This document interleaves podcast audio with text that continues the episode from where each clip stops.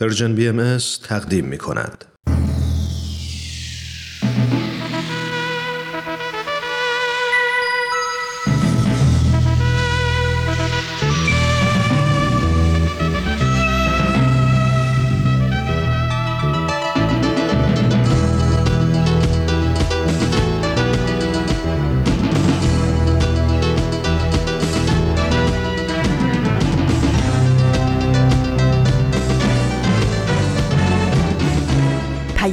دوست.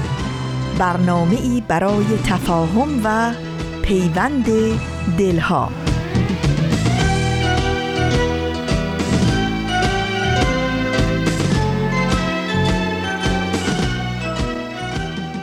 با درودی پر از مهر و دوستی از فاصله های دور و نزدیک به یکایک شما شنوندگان عزیز رادیو پیام دوست. در هر شهر و دیار این گیتی پهناور که شنونده برنامه های امروز رادیو پیام دوست هستید.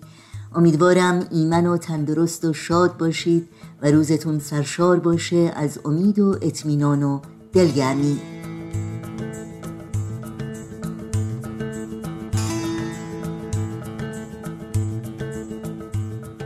نوشن هستم و همراه با همکارانم پیام دوست امروز دوشنبه سیوم تیر ماه از تابستان 1399 خورشیدی برابر با بیستم ماه ژوئیه 2020 میلادی رو تقدیم شما می کنیم. برنامه این روزها به یاد تو با هم در خانه و در سایه کرونا بخش هایی هستند که در این پیام دوست خواهید شنید امیدوارم از همراهی با اونها لذت ببرید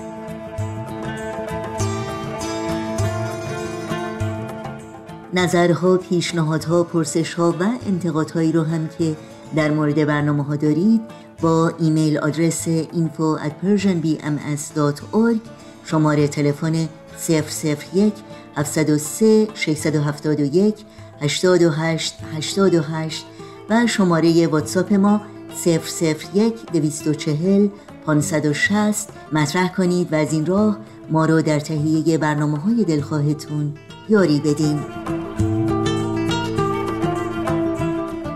اطلاعات کامل راه های تماس با رادیو پیام دوست اطلاعات برنامه های رادیو پیام دوست و همینطور پادکست برنامه ها در صفحه تارنمای سرویس رسانه فارسی باهایی www.persianbahaimedia.org در دسترس شماست.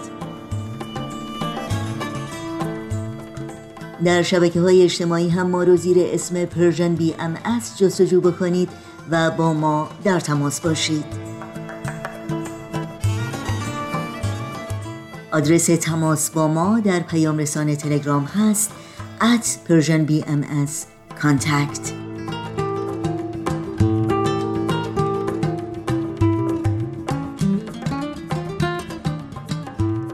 این صدا صدای رادیو پیام دوست از شما شنوندگان عزیز دعوت می کنم در طی ساعت پیش رو با برنامه های امروز ما همراه باشید.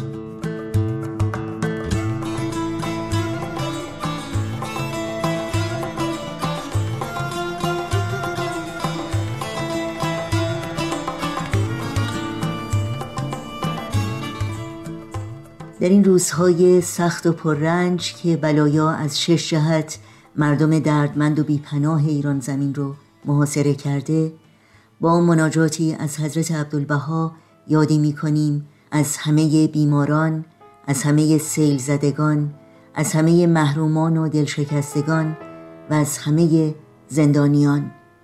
زندانیانی چون نرگس محمدی که سخت نیازمند مراقبت های پزشکی است و جوانانی که در سایه شوم حکم اعدام و یا احکام ناعادلانه زندان به سر می‌برند. این روزها به خصوص یادی می کنیم از خانواده های این هموطنان که با التهاب و استرابی غیر قابل تصور چشم به راه عزیزانشون هستند. یاد شما در این روزها و در همه روزها زنده و پایدار.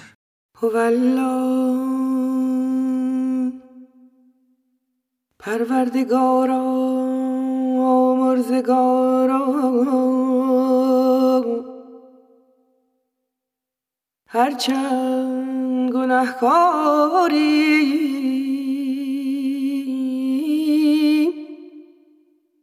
و ره اسیان بویی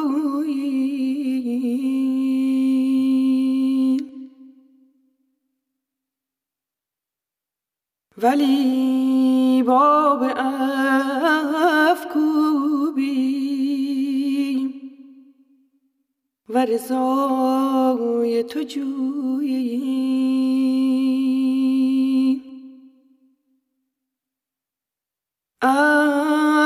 و غفران خواهیم و الطاف بی پایان طلبیم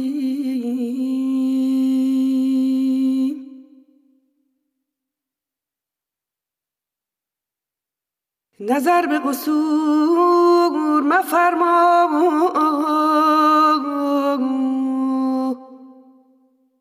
و سستی و فتور مبین.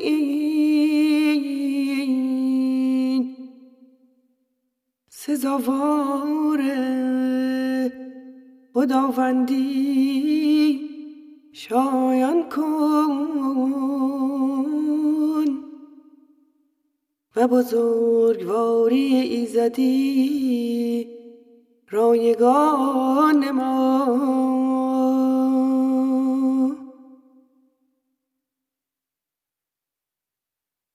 آین توبه بیامون و گناه بیامرز عطا ببخش و خطا بپوش.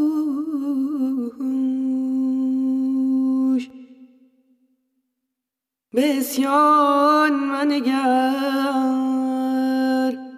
مهربان باش. خداوندا گناه تباه نماید. آگاه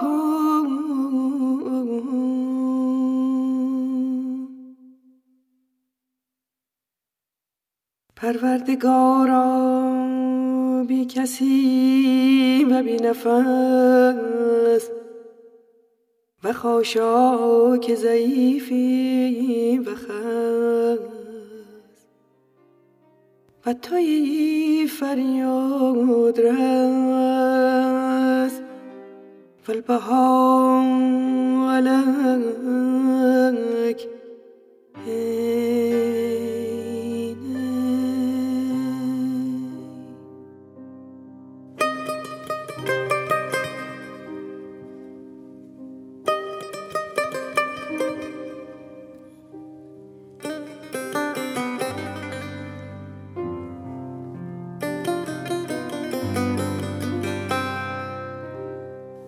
حالا این شما شنوندگان عزیز رادیو پیام دوست و این هم بخش تازه از مجموعه با هم در خانه. شما رو به شنیدن این برنامه دعوت می کنم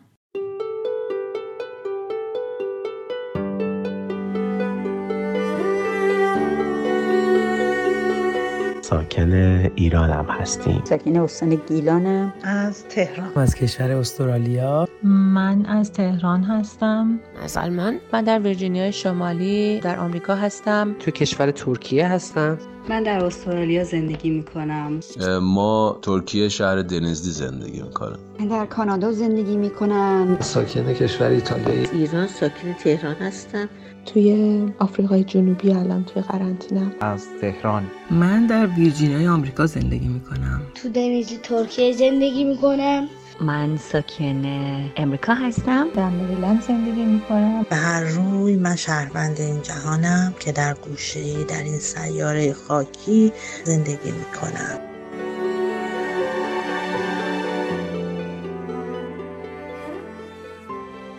کوروش فروغی هستم با پادکست با هم در خانه. قرار در کنارتون در این روزهای قرنطینه شنونده تجارب و نظرات تعدادی از فارسی زبانها باشین.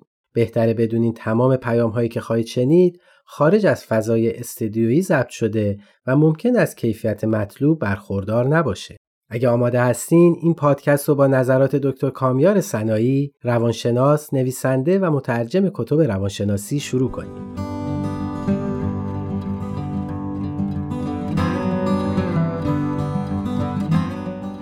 دکتر کامیار سنایی هستم مشاور و هیپنوتراپ نویسنده و مترجم کتاب های روانشناسی. در موردی که چطور ما احساس در واقع یک نواختی نکنیم باید بگم که این یک نواختی فقط شامل این دوران نمیشه. ما اگه دقت کنیم اکثر ما در روزهای تعطیل حالا یک شنبه در کشورهای غربی و در کشور اسلامی جمعه روزی است که در واقع افراد احساس کسالت می‌کنن احساس یک نواختی و احساس غم به تبع اون می‌کنن و در واقع حال خوشی رو تجربه نمی‌کنن. علتش چی هست هیچ فرقی نمی‌کنه بین اون احساس غمی که اونجا هست و احساسی که در واقع اینجاست. دقیقا احساسش از یک منشه از یک دلیل برمیخیزه و اون عبارت است از اینکه در هر دو حالت فرد بی هدف هست. در هر دو حالت انسان احساس می‌کنه کاری رو نداره انجام بده و زمان کش میاد.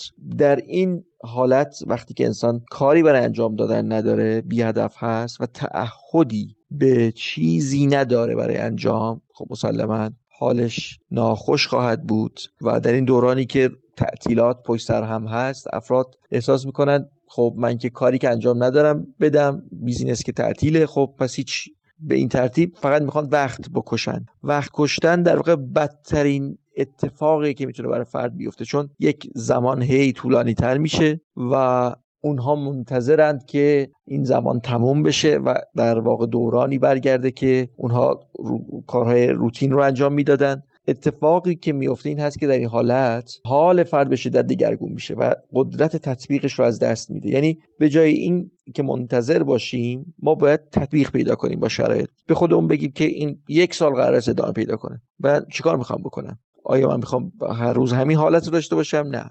طبعا من تصمیم جدیدی می‌گیرم هدف هایی رو برای خودم انتخاب می‌کنم که بتونم در این دوران بهش برسم و طبعا وقتی انسان هدف جدید انتخاب کنه نه تنها از اون کسالت در میاد که جنبه های جدیدی از وجودش رو کشف می‌کنه. مثلا می‌فهمه که خب چه خوب که می‌تونم جنبه دانش خودم رو بچه دانشی خودم رو افزایش بدم. بچه روح خودم رو یه مقدار تقویت کنم. و سایر جنبه هایی که در واقع می‌تونه هر کس بنا به استعداد خودش کشف کنه که فرصتش نبوده در دوران دیگر. به جهتی که نکنید چیزی که هست این مطلب خیلی مهم هست. بدونیم ما در حالت عادی تغییر در خودمون ایجاد نمیدیم وقتی انسان خاصیتش اینه به جهت سیو انرژی وقتی یک سیستم داره کار می‌کنه تغییر نمی‌کنه. وقتی که سیستم کار نمی‌کنه تغییر می‌کنه. الان زمانی هست که در واقع کرونا مجبور کرده ما رو که متوجه بشیم باید تغییر ایجاد کنیم.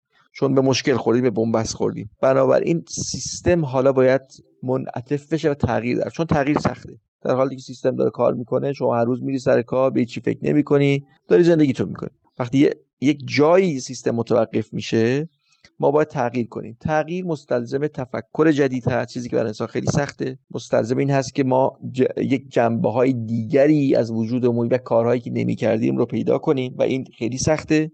ولی در این حال رشد آسان نیست. لازمش تغییر هست و تغییر دردناک خواهد بود. باید این اصل رو بپذیریم و باید بدونیم که قرار نیست ما به راحتی با این دوران کنار بیاییم. اگه فکر می‌کنیم خب نه یک ویروس کرونا اومده با صبر کنیم تو برگرده به اون حالت و قرار هست من دردی رو متحمل نشم. این اتفاقا بیشترین دردی رو که امکان داره ما متحمل خواهیم شد. در صورتی که ما بپذیریم این دوران رو به عنوان دوران رشد رشدی که اتفاقا اگرچه همراه با درد هست ولی شیرین هست اون وقت است که هم درد کمتر خواهد شد هم زمان کش نخواهد آمد و هم احساس رشد و موفقیت می‌کنیم.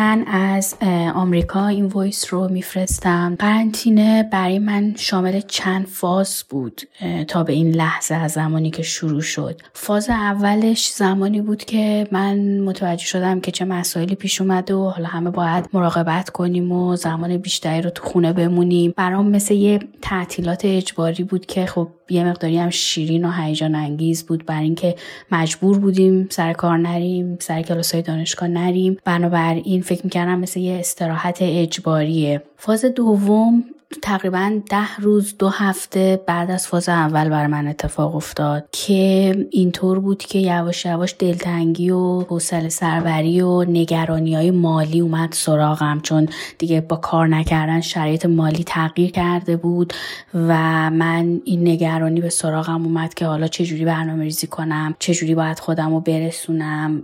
که البته همچنان برای فاز دوم جوابی پیدا نکردم ولی دارم سعی می‌کنم روش رو پیدا کنم کار آنلاین انجام بدم یعنی بیشتر به سمت سیستم های آنلاین رو بیارم. فاز سوم زمانی بود که حالا همه چیز شروع کرد تغییر کردن. تقریبا یک ماه بعد از شروع ماجرای اصلا قرنطینه که من مجبور شدم یه سری تغییراتی رو ایجاد کنم تو برنامه کارم تو برنامه درسم. به خاطر اینکه به خاطر شرایط قرنطینه من بخشی از کارم رو که باید با آدما در ارتباط می بودم نتونستم انجام بدم و نمی‌تونم انجام بدم و اصلا قابل پیش بینی نیست که تا چقدر این وضع ادامه داشته باشه. به همین خاطر من باید شروع کنم و یک تغییرات ایجاد کنم. یعنی احساس می‌کنم قرنطینه یه فرصتی بود که یواش یواش داره ما رو آماده می‌کنه به سمت اینکه یه جور دیگه به مسائل نگاه کنیم و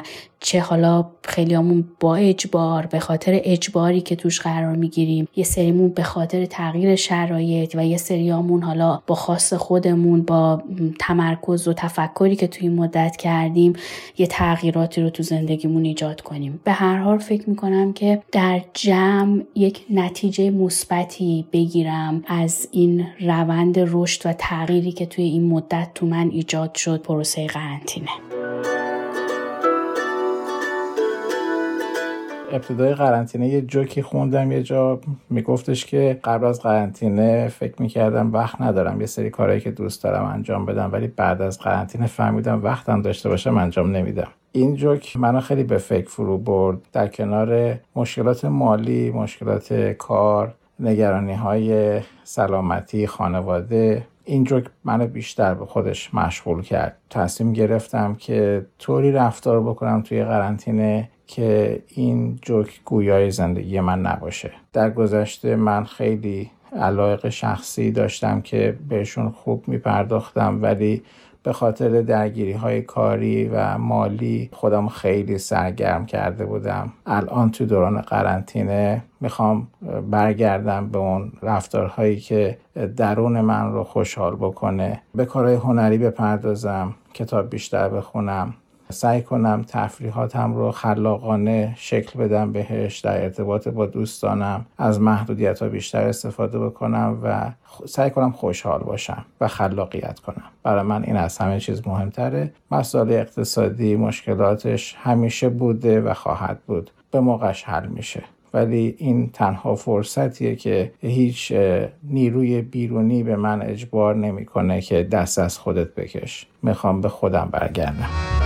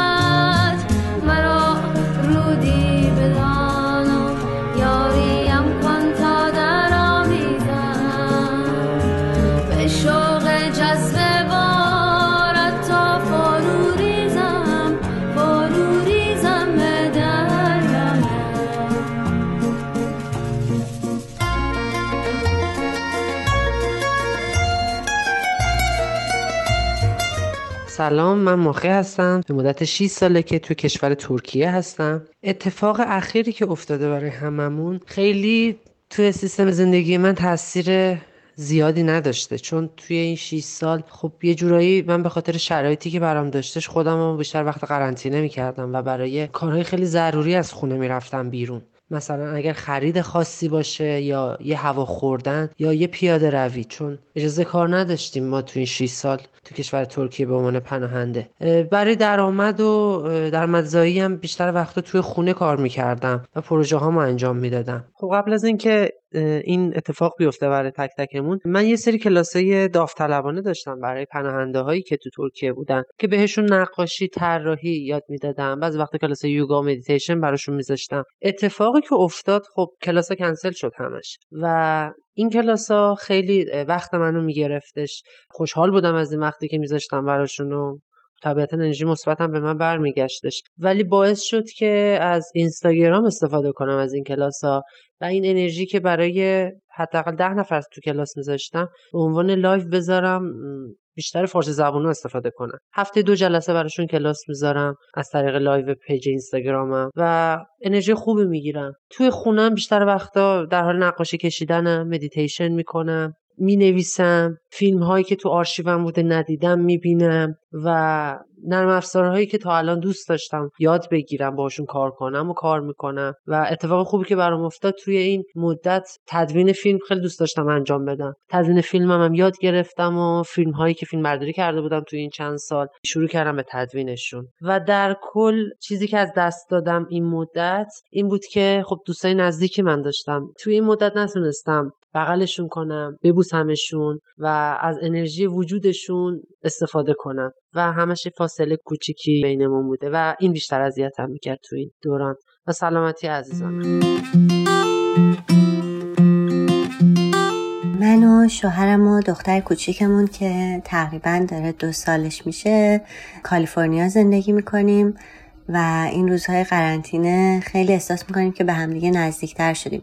با اینکه خب من و شوهرم تقریبا داره یه ماه میشه که از خونه کار می‌کنیم و خیلی شاید مشغولتر از قبل هستیم. ولی با این وجود خوشحالیم که دخترمون هم در کنار ماست و حالا بعد یه, یه سری کارهایی بکنیم یه سری هماهنگی هایی بکنیم با هم دیگه که بتونیم وقت رو تنظیم کنیم و حالا همونطور که با اون هستیم و حالا جوری سرگرمش می‌کنیم بتونیم که کارمون هم انجام بدیم. و خب این یه کمی سختی های خودشو داره. حالا مثلا من خودم احساس می‌کنم از صبح که پا میشم خیلی زمان زودتر میگذره چون علاوه بر کارهای خونه و حالا سرگرم کردن دخترمون کارهایی که مربوط به اونه و حالا کار خودم یه جوری بعد وقت رو تنظیم بکنم. من اینکه فکر می‌کنم تمام این قضایی که پیش اومد از این چند ماه بحران جهانی که ایجاد شد احساس می‌کنم شاید همش هم دست بشر نیست. احساس می‌کنم یک چیزی ماورای توانایی بشر شاید این مسئله رو داره یک مقداری حرکت میده. شاید این بیداری اجباری که بهش اشاره کردم گذشته برای همین قضایی هست که ما مقداری به خودمون بیایم که ببینیم که فقط این نیست که فقط به خودمون و شخصا و به دقیقت جامعه خودمون فقط مسئله خودی رو نگاه بکنیم بلکه این بیداری برای این باشه که باید دقیقا تمام دنیا رو به عنوان یک خانواده خودمون نگاه کنیم. و این با هم بودن همبستگی و این اتحاد فکر می‌کنم این در حقیقت حاصل این بحران تاریکی که در در حال گذر هستش رو در پی خواهد داشت من احساس می‌کنم. این شرایط با وجود سختی ها و نگرانی هایی که برای همه افرادی داره که با این بیماری درگیر هستن و قطعا ما هم به یادشون هستیم و دعا می‌کنیم ولی به نظر من میشه به عنوان یه فرصت هم بهش نگاه کرد و اینکه واقعا هر خانواده می‌تونه که چه کار بکنه در این زمانی که پیش اومده و با این شرایطی که پیش اومده و چطور این محدودیت ها رو تبدیل به یک امکانی بکنه در واقع برای خودش. و خب ما این خلا حس کردیم مخصوصا در روابطی که داشتیم با دوستامون. حالا سعی می‌کنیم که با فعالیت های آنلاین یا مثلا حالا هم ویدیو چت یا تلفنی بیشتر با دوستامون در تماس باشیم و از حال بقیه خبر بگیریم. از اف... مثلا افراد مسنی که توی جامعه ما هستن اگه احتیاجی دارن بهشون کمک بکنیم. و کلا باعث شده به نظر من که خیلی ابتکار و خلاقیت خودمون رو به خرج بدیم تا ببینیم که چه کارهایی میشه کرد در این زمان که هم به خودمون و هم به جامعهمون بتونیم بیشتر کمک بکنیم. گاهی اوقات که میشستیم با هم دیگه صحبت می‌کنیم و مشورت می‌کنیم در مورد تمام این قضای اخیر که دقیقا داره پیش میاد و پیش میاد یکی دو ماه اخیر مخصوصا بیشتر شده. خیلی جالب بود که می‌بینیم که چطوری تمام دنیا در حقیقت درگیر این شدن تمام کشورها درگیر این قضیه شدن. و میشه گفت تقریبا نمی‌تونیم بگیم. هیچ کشوری نمی‌تونه بگه که دیگه ما در منطقه امنی هستیم. ما درگیر این قضايا نیستیم. بعضی موقع حتی اومدن بعضی جاها مرزهای خودشون محدود کردن مرزهای خودشون رو بستن. ما رفت بعد نکنیم. ولی عملا دیدیم که همه در یک نوعی درگیر این مسئله و این بحران هستن. و جالب بود که سازمان های جهانی سازمان ملل مثلا یا حتی سازمان بهداشت جهانی میاد بیانیهایی صادر می‌کنه که ما از هر نوع تفرقه و تبعیض یا هر نوع طبقه بندی خودمون کشورها یا هر نوعی که حساب بکنیم باید ازش بگذریم و این دقیقت با هم بودن و همبستگی باعث میشه که با تلفات کمتر و راحتتر از این بحران جهانی بگذریم. نظر من این در نوع خودش من فکر می‌کنم بی سابقه بود همچین قضیه که پیش اومد که ارتباط کلی دنیا رو نشون میده که چقدر به هم نزدیک شدن و اگر قرار هست که از این بحران بخوایم بگذریم دیگه صحبتی از خودی و بیگانه نیست. همه باید به هم کمک کنن. در یک مسیر قرار بگیرن تا بتونن از این بحران بگذرن که الان می‌بینید دقیقا همینطوری داره پیش میاد. و اینکه فکر می‌کنم خیلی با بعض موقع که با دوستامون صحبت می‌کنیم این مسئله دعا خودش رو بیشتر نشون میده الان. اینکه اون خانوادهایی که متاسفانه درگیرش مستقیما هستن یا به حال خانوادهایی که غیر مستقیم طریق دوستاشون با اونا همدردی می‌کنن و هم دعا می‌خونن و این فکر می‌کنم خیلی کلا این مسئله دعا و راز و نیایش با خالق فکر می‌کنم خیلی خودش رو پرنگتر نشون میده و حتی فکر می‌کنم بیشتر هم خواهد شد. و اینم این مسئله برام جالب بود که در این ایام بیشتر خودش رو مستقیما نشون میده. منم خیلی موافقم که دعا و در واقع طلب کمک از یک نیروی الهی یک نیروی ماورای بشری خیلی تو این دوران کمک می‌کنه به ما. چون در واقع می‌بینیم که با وجود پیشرفت تکنولوژی پیشرفت علم هنوز هم بشر نتونسته بر یک مشکل جهانی غلبه کنه. و یه چیزی که من خودم خیلی بهش باور دارم این هستش که همیشه خدا اینها رو برای بنده خودش و در واقع کسی که خلق کرده می‌خواد. و اگه اتفاقی میفته که ظاهرش برای ما خیلی خوشایند نیست و خیلی هم دردآوره حتما یک یادگیری یا یک چیزی خلاصه قرار که از این جریان یاد بگیریم و خدا در واقع می‌خواد که ما رو به یک مرحله رشد بزرگتری برسونه. ولی خب همیشه این اتفاقات شاید ظاهر خیلی خوشایندی نداشته باشه. ولی به نظر من حتما شاید زمانش رسیده بوده به خاطر همون مشکلاتی که برای بشر به وجود اومده و اون ضعف هایی که بشر داشته که یک مشکل اینجوری به وجود بیاد تا یه مقداری بشر خودش آگاه بشه و انشالله به یه مرتبه یه مرحله رشد بالاتری برسه. و امیدوارم که هممون بتونیم که از این بحران خوب و خیلی مقاومتر بیرون بیایم. ادامه زندگیمون رو با این تجربیاتی که در این مدت داشتیم خیلی بهتر و موفقتر ادامه بدیم.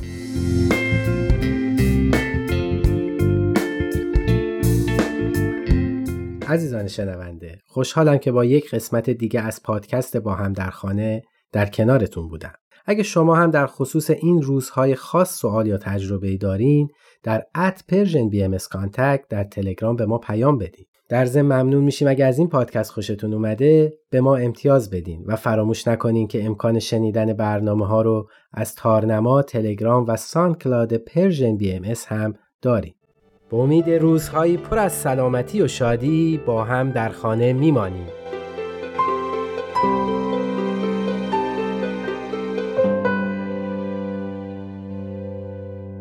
تهیه شده در Persian BMS با برنامه از مجموعه با هم در خانه همراه بودید.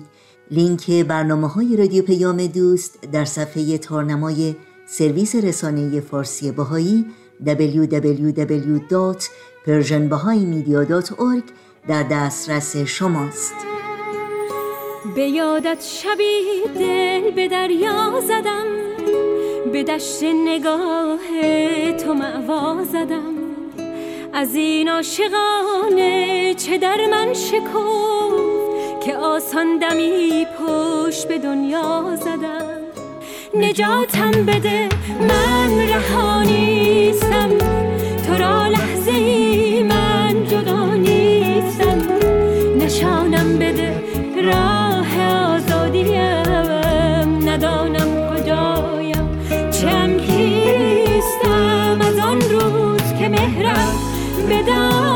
کشید دو چشمم به جز تو کسی را ندید تو این حال دشوار به من دادیم از آن دم که پایت به قلبم رسید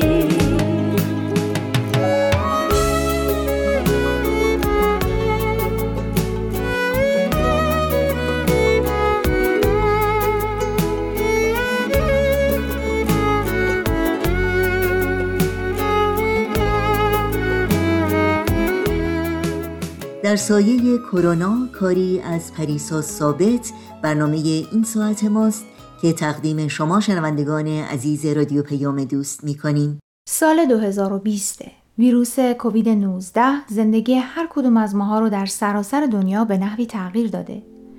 تا الان که این برنامه در حال ضبط شدنه بیش از 8 میلیون نفر در سراسر دنیا به این ویروس مبتلا شدن و بیش از 440 هزار نفر جونشون رو از دست دادن. بعضی کشورها تونستن سریع وارد عمل بشن و طی مدت کوتاهی همهگیری رو کنترل کنن و به یک وضعیت ثبات برسن.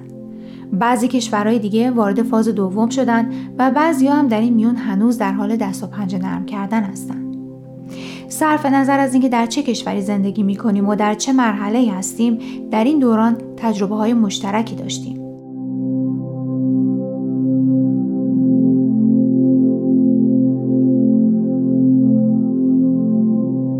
در این مجموعه پای صحبت های چند کارشناس در زمینه های مختلف نشستم تا تغییرات دنیای امروز رو در سایه ویروس کرونا و تاثیرش بر فرد، جامعه و مؤسسات از زاویه دید اونا ببینم. با ما در ده دقیقه آینده همراه باشید.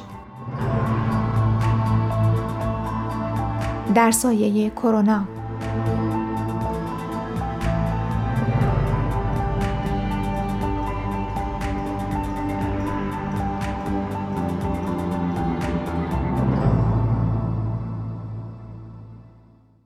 مهمان این هفته آقای دکتر فرهاد ثابتان استاد اقتصاد در دانشگاه ایالتی کالیفرنیا است. دکتر ثابتان طی 15 سال گذشته در بخش‌های خصوصی و دولتی در زمینه اقتصاد به تحقیق و پژوهش پرداخته. آقای ثابتان در حال حاضر سخنگوی جامعه بین‌المللی بهایی در سازمان ملل و در زمینه حقوق بشر به خصوص حقوق بهاییان در ایران فعالیت‌های گسترده‌ای انجام میده. موضوع برنامه امروز همچنان تاثیر ویروس کرونا بر شرکت‌ها و کمپانی‌های بزرگ تجاریه. هفته گذشته نظر آقای دکتر ثابتان رو درباره تاثیر ویروس کرونا بر شرکت‌های بزرگ تجاری شنیدیم. در این برنامه از ایشون پرسیدم که چطور شرکت‌های بزرگ می‌تونن با هم در دوران پندمیک و بعد از اون همکاری کنن. خب اینم باز یکی از اون نکات مهم دیگه است چون که به طور کلی مدل های اقتصادی و کارکردهای اقتصادی هم تو که حتما می‌دونید و مطمئنا شنوندگانش هم می‌دونن بر مبنای رقابته. یعنی تا به حال نحوه کار کرده این کمپانی رو با هم رقابت کنن. شرکت های هواپیمایی با هم رقابت می‌کنن. شرکت های تولید کالای مثلا پوشاک با هم رقابت می‌کنن. همه با هم دارن رقابت می‌کنن. و این نکته رقابت داره زیر سوال میره. چرا داره زیر سوال میره؟ مثلا فرض کنید در یک در یک مقطعی مثل تولید واکسن. خب الان چندین شرکت داروسازی هستن که دارن رقابت می‌کنن که کی این واکسن رو داره درست می‌کنه. چرا؟ چون اولین کمپانی که این واکسن رو درست بکنه و بتونه به ثبت برسونه که کارا و مؤثر خواهد بود بیلیون ها دلار نقدن چرا؟ چون بازارشون تمام جهان خواهد بود. و این باعث میشه که اون کمپانی های دیگه از بین برن. اما یک نکته دیگه هم هست. تا الان باز به این نتیجه داریم می‌رسیم که به جهت اینکه ما به سرعت نیاز داریم یک واکسن درست کنیم این مستلزم همکاری همه این کمپانی هاست. یعنی اینجا دیگه رقابت معنا نداره چون رقابت این معناست که حالا اینا باید بشینن آزمایش کنن چیز کنن و از اطلاعات و تحقیقاتی که در یک کمپانی دیگری میشه بهره من نشن. در حالی که ما الان نیاز داریم که به سرعت بتونیم واکسن پیدا کنیم و این مستلزم همکاری هست. حالا من فکر می‌کنم اون کاتالیزور یا اون نهادی که می‌تونه این نوع همکاری رو ایجاد کنه یک نهاد بین المللی یا حداقل یک نهاد دولتی است که بیاد و این شرکت هایی که الان دارن با هم رقابت می‌کنن رو تشویق به همکاری بکنه برای اینکه ما بتونیم کالاها رو در وهله اول ارزونتر سریعتر و با کیفیت بهتر در خدمت مردم بگذاریم. حالا من این رو در مورد واکسن مثال زدم چون مثال واکسن خیلی بدیهی است که ما باید این کار بکنیم.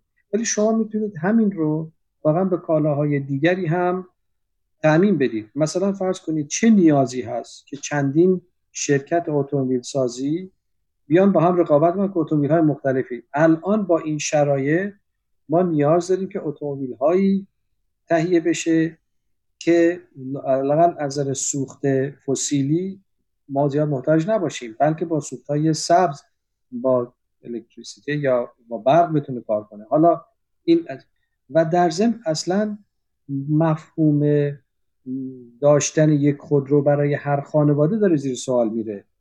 ما الان چندین ماه که از خودروهای خودمون استفاده نکردیم. نشسته اونجا بیکار. و اگر قرار است که میزان رفت و آمد آمد و شده دیگران کمتر بشه شاید اصلا نیاز باشه به اینکه ما یک سیستم حمل و نقل ای درست بکنیم. یعنی ماس ترانزیت سیستم که بتونم با ترام با اتوبوس ها و چیزای دیگه برن که اصلا نیازی نباشه به اینکه هر کسی بخواد برای خودش چند در منزل هر فردی در منزل بخواد یک خودرو داشته باشه. ببینید اینا همش تغییرات ساختاریه. که من فکر می‌کنم واقعا این ویروس با تمام مشکلاتی که برای جامعه بشری ایجاد کرده ما در ما رو هم به فکر انداخته که ببینیم چگونه می‌تونیم همکاری کنیم چطور می‌تونیم خلاقیت های جدیدی رو داشته باشیم که اقتصاد خدای نکرده اینطور در حالت کساد و بیکاری نباشه.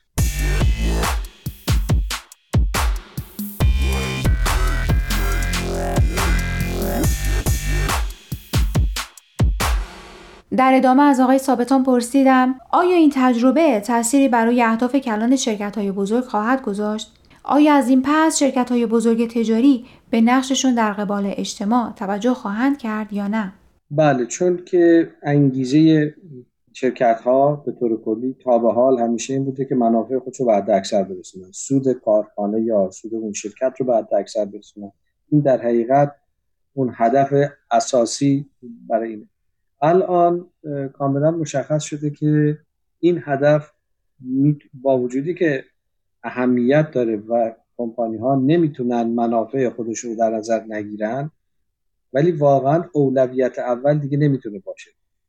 چرا؟ چون اصلا علت این که ما با این نوع مشکلات مواجه شدیم همین پیگیری به حد اکثر رسوندن سود و منافع کمپانی هاست یعنی اینکه وقتی که شما می‌خواید فرض کنید میزان مواد غذایی رو فرض کنید تولید مرغ تولید گوش رو در یک سطح وسیعی بخواید تولید بکنید خب نمی‌دونم حالا چه شما شاید فیلم های مستندی رو در رابطه با فرض کنید تولید مرغ دیدن که واقعا می‌بینید هکتارها زمین هست که در اینجا انبارهایی است که این مرغهای بدبخت رو توی این بدون کوچکترین مکان برای تحرک گذاشتن بغل دست هم دیگه.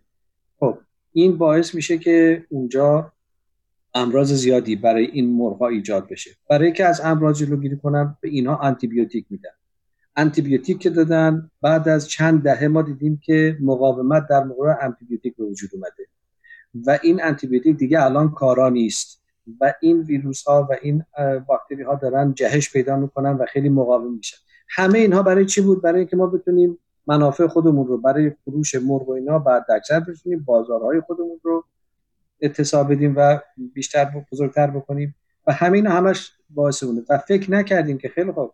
آیا این mass production این تولید در حد وسیع جامعه نمی‌تونه با مخاطراتی از این قبیل مواجه باشه که الان داریم می‌بینیم. پس در نتیجه یک سری اولویت های دیگری الان مطرح شده. اولویت های بهداشتی اولویت های کاری که الان اگه مردم بیکار بشن خب مردم از کجا در بیارن نون بخورن؟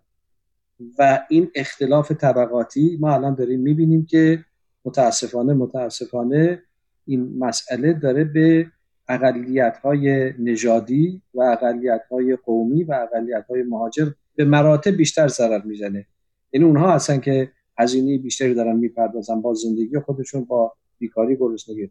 خب تمام اینا الان تحت سوال رفته و ما داریم یعنی جامعه بشری باید فکر بکنیم که خیلی خوب ما چطور می‌تونیم یک توازن ایجاد کنیم که این مشکلات طبقاتی و این مشکلات نابرابری نباشه البته این بحثش خیلی خیلی مفصلتر از این است که بشه در چند دقیقه صحبت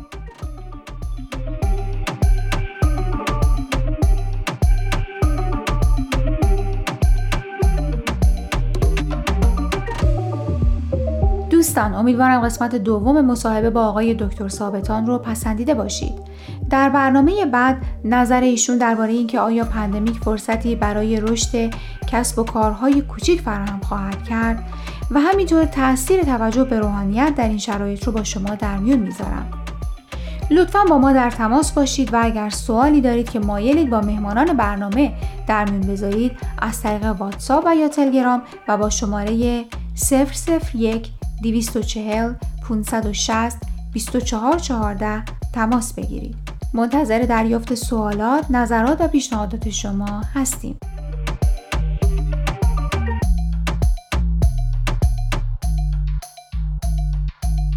بخش تازه بود از مجموعه در سایه کرونا که از رادیو پیام دوست شنیدید. این برنامه و تمامی برنامه های رادیو پیام دوست رو می‌تونید در شبکه های اجتماعی فیسبوک، یوتیوب، اینستاگرام، SoundCloud و تلگرام زیر اسم Persian BMS دنبال بکنید و اگر مورد قبولتون واقع شد به اونها امتیاز بدین و با دوستان خودتون هم این برنامه ها رو سهیم بشید. آدرس تماس با ما در پیام رسان تلگرام هست at Persian BMS contact.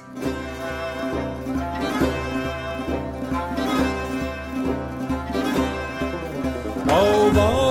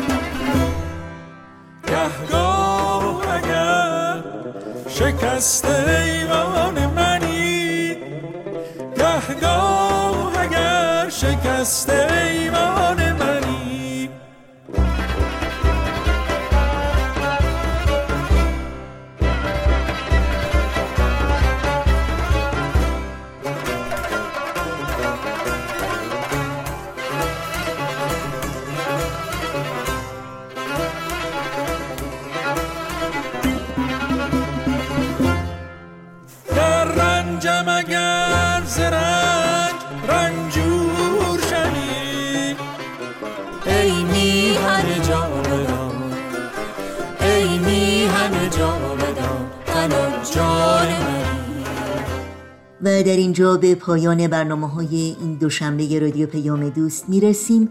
همراه با بهنام مسئول فنی و البته تمامی همکارانم در بخش تولید رادیو پیام دوست با همگی شما شنوندگان عزیز خداحافظی می‌کنیم.